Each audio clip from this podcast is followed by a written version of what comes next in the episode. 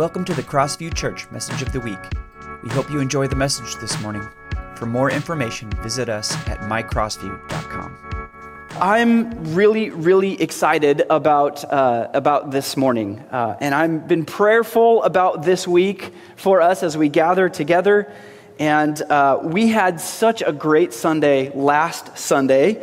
Uh, I think that God really moved uh, here uh, last Sunday and a pretty powerful week last week. Several of you, I feel, uh, came to pray or prayed in your, in your seats. I had conversations with so many people afterwards, just recognizing what God was doing in our midst. Uh, last Sunday, last Sunday, uh, we, we, uh, we talked about uh, being part of, and I'll say more here in just a moment, we talked about this idea of a, a spirit filled movement that uh, our leaders have called us to from our, our national denominational meeting that I was just so moved by and inspired by. We talked about that a little bit. So I pray that the Lord's Spirit has been working in your heart and mind this week, and even as we gather together, that God uh, will move powerfully amongst us uh, even this morning. Uh, I mentioned that uh, our, our, our leaders ha- have sensed God's call on us as a larger faith family uh, to a renewed, spirit filled movement in our churches across the U.S. And it was a pretty powerful call, I think, from the Lord to our hearts. And I mentioned that I feel like God was leading us to participate in this. Uh, and I said that we believe that the Lord is bringing new life to his church and, to, and calling us to a renewed connection with his spirit in a time where it's desperately needed for us and our communities. Amen? so uh, we have this significant sense that Jesus is bringing fresh life. New water, new fuel to his people and to his church for his purposes here and now. And my prayer is that we say, as individuals and a church, say yes to the Lord. We're part of that we want in. He's done it before, and he'll do it again. We talked a little bit about that last week. So, after sharing uh, that we had a clear move of God's Spirit last week here, and, and as we surrendered our hearts to God, we are asking Him, even this morning, uh, to lead us in what a spirit filled movement can look like here in Snohomish. So, we're asking for His direction, we're asking for His, uh, his for discernment and we're asking for his power as he leads us step by step, day by day, in what he wants for us to do here in this neighborhood and in this community. So we gather together this morning with that as the backdrop of our experience over this last week, and I cannot wait to see what God is going to do in our hearts and minds this morning. In fact, I'd like just to stop and pray again uh, right now, if you don't mind. Let's pray. Heavenly Father, we come together to focus our hearts and minds on you, uh, to learn from your scriptures. Holy Spirit, will you move in a powerful way this morning? Will you meet us right where it's needed? Will you speak to our hearts in a way uh, uh, d- connecting with us spirit to spirit? Will you speak to us uh, clearly for our particular situations and for us as a church and what you have for us? Move powerfully. We surrender to you this morning, and in your name we pray. Amen. So, uh, I'd like to take us this morning to Psalm 63. We are in a summer psalm series, so we're going to go to Psalm 63. So, if you have a device or your Bible, uh, you can pull that out. It'll be on the screen as well. But I love this psalm because it has so much to teach us and speak to us about connection with God's Spirit on a couple of different levels. It speaks to us about connection with God's Spirit uh, whether we're walking through a good time or whether we're really struggling. So we're going to read the whole thing. It's not very long, so I'll read Psalm 63 for us together, and it goes like this Oh God, you are my God. I earnestly search for you. My soul thirsts for you. My whole body longs for you in this parched and weary land where there is no water. I've seen you in the sanctuary and, ga- and have gazed upon your power and your glory. Your unfailing love is better than life itself. How I praise you. I will praise you as long as I live, lifting up my hands to you in prayer. You satisfy me more than the richest feast, and I will praise you with songs of joy. I lie awake thinking of you, meditating on you through the night. Because you are my helper, I sing for joy in the shadow of your wings. And I cling to you. Your strong right hand holds me securely. But those plotting to destroy me will come to ruin. They will go down to the depths of the earth. They will die by the sword and become the food of jackals. But the king will rejoice in God. All who swear to tell the truth will praise him, while liars will be silenced. So, now over the last several years, I think this is the third summer we've done something like a summer psalm series because the psalms are amazing and it's good to focus on them at least a bit each year. We've talked about this, uh, how psalms work a bit in previous series, but I absolutely love the way that we always see in the psalms real human experience expressed one way or another. It helps us really connect and relate with what's happening in the psalms. So, although the Psalms were written in response at times to specific, specific historical events, they're written in a way that allow you and me or later readers uh, to use the Psalms in prayer or in worship in similar situations, but not necessarily identical situations. There's a bit of flexibility as long as we, we can relate with what's the human experience in these Psalms. That's wonderful, isn't it? It's so good.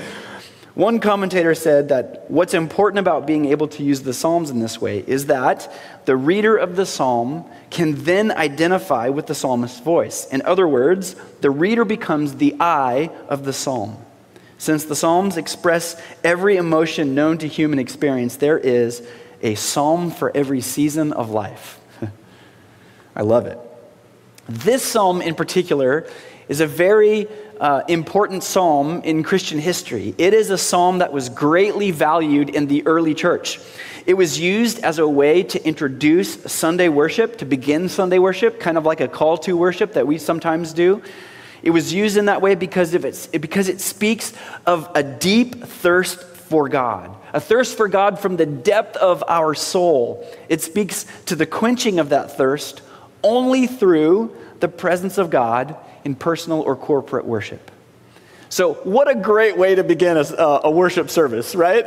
to, to, remember, to remind us and help us recognize, because sometimes we forget this if we're honest, that we need to be people who desperately thirst and hunger for God and for God's Spirit. And the only way that that hunger and thirst can be quenched is through the powerful Spirit of God in our midst. Amen? That's what we're asking for, even here and now as we meet. So, we, even if we just pause right there, this is a powerful scripture. If we just think about that one idea, this is a powerful scripture. So, let me ask you a couple of questions, maybe to help us enter in a little bit, make this real for each of us. If you had to rate how much you long for God in the same way that this psalm talks about, how would you rate that? Low? Medium? High? where, where would you put that? And I know that there are different seasons of our life, right? Maybe where we are connected with, we feel very connected with God and have a deep sense of longing, and others not so much. What about today, right now, where you are, what you're facing? If you had to put a number on it, about how much you long for God from the depth of your soul, what, would, what number would you choose? See, when you join other believers meeting together for prayer and for worship and, the folk, and a focus on the scriptures, what is our expectation of what God can and will do as we meet? Do you, do you come in expecting just to hear something great and then leave the same? Or do you expect that God can and will do something life changing no matter how long you've been following God? That He can and will do that even this morning as we sit here?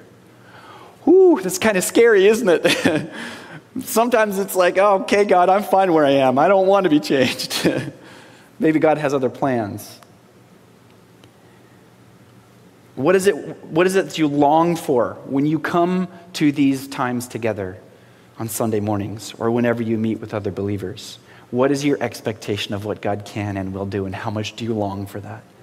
This psalm is on some level aspirational, right? In that it calls us to have that deep sense of longing for God more than anything else in our life. That's where the psalm kind of takes it to an extreme.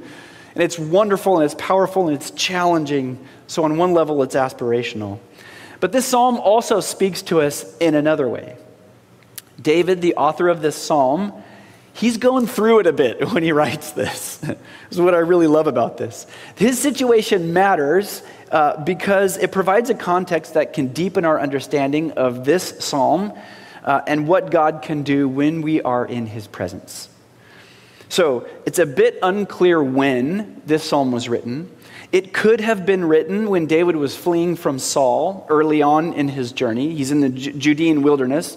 Or it could have been written when David was fleeing from his son Absalom, much later in the story during Absalom's revolt.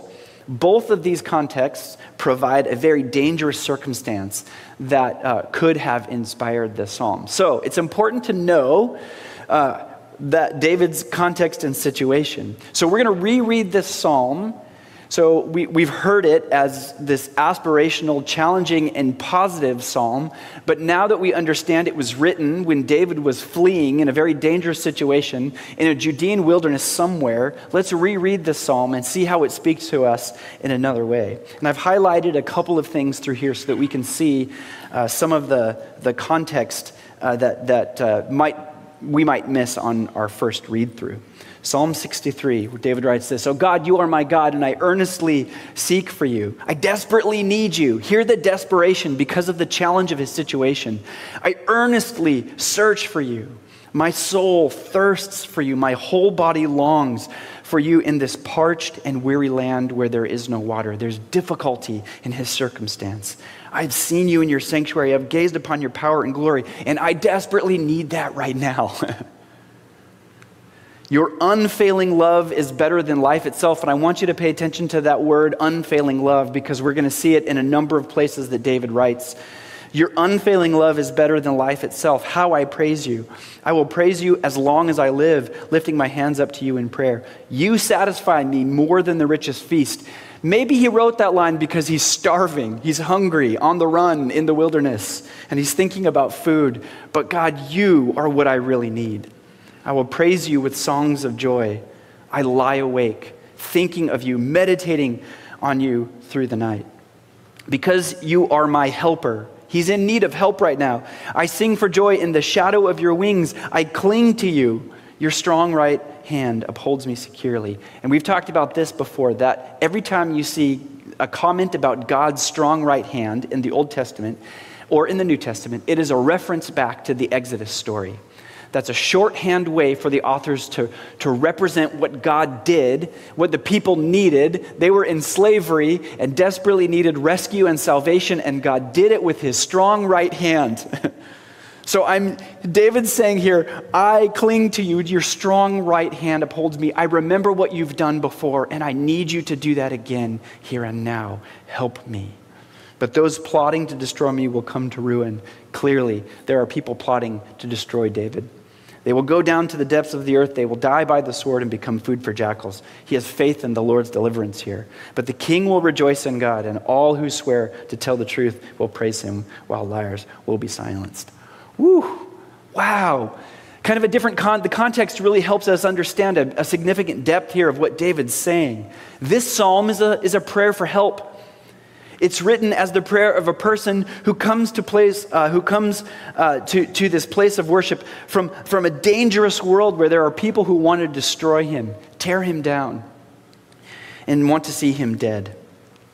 It's that dangerous world that the psalmist has experienced, that David has experienced, and what seems, as he writes, like an absence of God. And he talks about it as a hunger or a thirst of his soul. He needs God. He likens this sense of longing for God like an absence of water in a dry place. Have you ever been really thirsty? David is like a thirsty person in a land with no water, and he's in desperate need of God and God's uh, help in the midst of the crisis that he's in. So, he also talks uh, about he, I, he also talks about longing for God in the middle of the night. He lie, we, he lie, I lie awake thinking of you, meditating on you through the night in the shadow of your wings. You are with me. He recognizes that, but there's this uh, this this aspect of nighttime which can feel most vulnerable for people. Uh, for a lot of us, especially back in the ancient world, both physically and emotionally, most vulnerable moment at night. He's lying awake, maybe afraid, in desperate need of God. Maybe we know, and maybe for David, it was in the quiet of the night that his fears come and overwhelm him, and yet he recognizes his deep need for God's presence, and that in God's presence there's possible peace. I love how this psalm works on a couple of levels, both aspirational, calling us to this deep longing, and it calls us uh, to seek God and worship God with, with all our hearts. And it reminds us to do that no matter whether life is good or we're facing significant crisis, or maybe even when we lose our way and need to turn back to God, when we're not living in step with His way of life.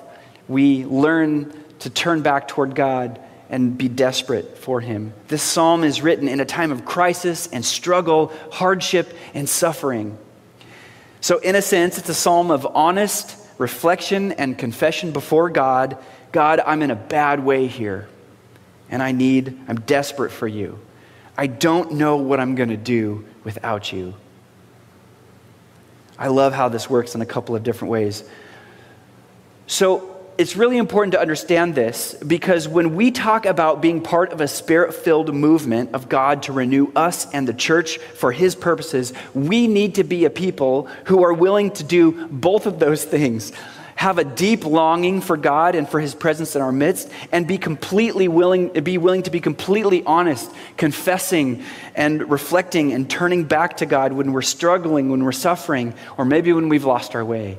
Both are so important if we want to be part of a spirit-filled movement in this place confession and repentance and being honest with the state of things before God is a hallmark of God's renewing activity in the history of the church and the world. Almost every major revival that we see throughout the history of humanity, at least the church, has always included, either started with or included as part of it, a significant time of confession and repentance and longing for God so if we're going to step into that, then that has to be part of who what we do too. And asking God, God, be I'm going to be very honest with you. Here's how I'm doing. maybe I'm doing well, maybe I'm really struggling. I'm desperate for your help. David in the psalm knows the blessing and benefit of confession and repentance before God, being real honest about how things are going. He's done it before, and I think that's why he's quick to come to God in this difficulty that he sees.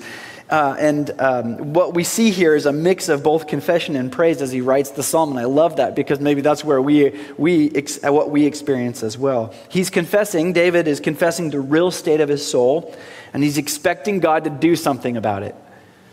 In fact, he uses the same language in Psalm 63 here that he does in one of his most famous Psalms of repentance, Psalm 51. So look at how we start Psalm 51 uh, which he writes after his affair with Bathsheba. It's a fairly well known story. He writes this Have mercy on me, O God, because of your unfailing love. Remember that from before? Because of your great compassion, blot out the stains of my sins, wash me clean from my guilt, purify me from my sin. And a few verses later, he writes, Don't banish me from your presence, and don't take your Holy Spirit from me. I long for it. Restore to me the joy of my salvation and make me willing to obey you. See how it's deeply connected, this idea of honest confession before God and the longing for God's presence. And God will always answer that. Thank you, Jesus. in Psalm 63, again, verses 1 through 3, just to kind of remind us Oh God, you are my God, and I earnestly search for you. My soul thirsts for you. My whole body longs for you in this place, in this parched and weary land where there is no water. I have seen you in your sanctuary, gazed upon your power and glory. Your unfailing love is better than life itself. And just to drive home the point, that David uses the same language of kind of confession and honesty and longing for God and, and this unfailing love. We see it in yet a really uh, uh, well known, another uh, psalm passage about repentance from David, Psalm 32. He writes, Oh, what joy for those whose disobedience is forgiven, whose sin is put out of sight. Yes, what joy for those whose record the Lord has cleared of, of guilt, whose lives are lived in complete honesty. In verse 5, he says, Finally, I confessed to my sin, I confessed all my sin, and you stopped trying to hide my, uh, and stopped trying to hide my guilt. I said to myself, I will confess my rebellion to the Lord, and you forgave me. Exclamation point, exclamation point, exclamation point, exclamation point. Lots of smiley faces, right? You forgave me. All my guilt is gone. And then verses 10 and 11. Many sorrows have come to the wicked, but unfailing love surrounds those who trust the Lord. So rejoice in the Lord and be glad, all who obey him. Shout for joy, all you whose hearts are pure. Incredible. So when we come to God honestly, when we're willing to confess and repent, when it's like opening the water faucet of God's Spirit all the way open. And God's promise is to forgive us, to bless us with his, the, his very powerful and active presence, uh, not only for us, but for his church as well.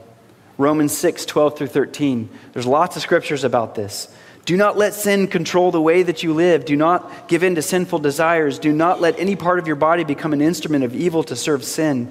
Instead, give yourselves completely to God. For you were dead, but now you have new life in Jesus Christ. So use your whole body as an instrument to do what is right for the glory of God. Powerful stuff. John Wesley, the founder of the Methodist movement, I mentioned him last week and some of his uh, uh, some of the quotes that are really powerful about how he hopes that the Methodists won't die out or won't be a dead, dead sect without the power of God. And you heard that quote: "Give me a hundred people. It doesn't matter if they're lay or preachers who are on fire for God, who fear nothing but sin, and and I'll change the world." right? Jesus did it with twelve. Um, he writes this in one of his sermons. You have good reason to believe that He, God, is the only one able and willing to do this, to save us from all of our uncleanliness. This is the thing which you now long for. This is the faith with uh, which you now particularly need, namely the great physician, the lover of my soul, and uh, the, the unfailing love, the lover of my soul, is willing to make me clean. But is he willing to do this tomorrow or today? Let him answer that for himself. He says, Today you will hear my voice if you won't harden your hearts. Believe, therefore, that he is willing to save you today. He is willing to save you now. Behold, now is the accepted time. Only believe, and you will immediately find that all things are possible for him who believe. Powerful stuff from John Wesley again, just to continue to bring this psalm back into our, our mind, the forefront of our minds as we think about how it's an aspirational psalm teaching us to long for God and that we need to be honest and, and reflective uh, in the, the difficulty, potential difficulty of our situation. Psalm 63 Oh God, you are my God. I earnestly search for you. My soul thirsts for you. My whole body longs for you in this parched and weary land where there is no water. I have seen you in the sanctuary and have gazed upon your power and your glory. Your unfailing love is better than life itself. How I praise you. I will praise you as long as I live, lifting my hands to you in prayer. You satisfy me more than the richest feast and I will praise you with songs of joy. I lie awake thinking of you, meditating on you through the night. Because you are my helper, I sing for joy in the shadow of your wings, and I cling to you. Your strong right hand holds me securely. So I, I hope and pray that the Lord is, is moving here this morning and speaking to us in a couple of different ways drawing us to himself by his powerful presence because we believe when we gather he join, he's here with us. We enter into his presence and he speaks to us very clearly. Uh, and so we believe that. And i and i we believe that he invites us into that presence invites us to this uh, this time of renewal and, and honesty and confession and at the same time invites us to his presence which, which makes us long for him in worship and prayer He is our Savior. So, as we end our time in this psalm, we see David, like the rest of us, in need of unfailing love and God's grace filled provision.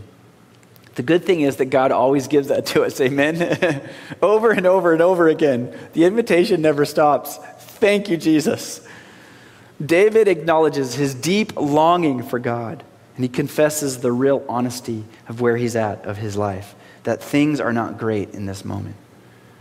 We've also seen through the scriptures, we know that our sin is overcome by the death and resurrection of Jesus on the cross, and that our daily need is met by God's grace and his powerful presence. Knowing this, then we can join in with David exclaiming how great God's love is, that it's better than life, and it's more, it satisfies us more than anything else in this world. The question we have to ask is Is that true of me? Is that true of my faith? Or do I need a new, a, reconnection here, a recalibration? Worship team, would you come on back up? As we end uh, our, our, our time together, we're going to move into communion here in just a moment. But as we end, I want to invite you to respond to God this morning. I would invite you to bow your head and, and close your eyes for a moment and, uh, and just open your heart to the Lord. Open your mind to God and let God speak and move uh, amongst us. We want to see a powerful move of God's Spirit in our lives, in our church, and in our community.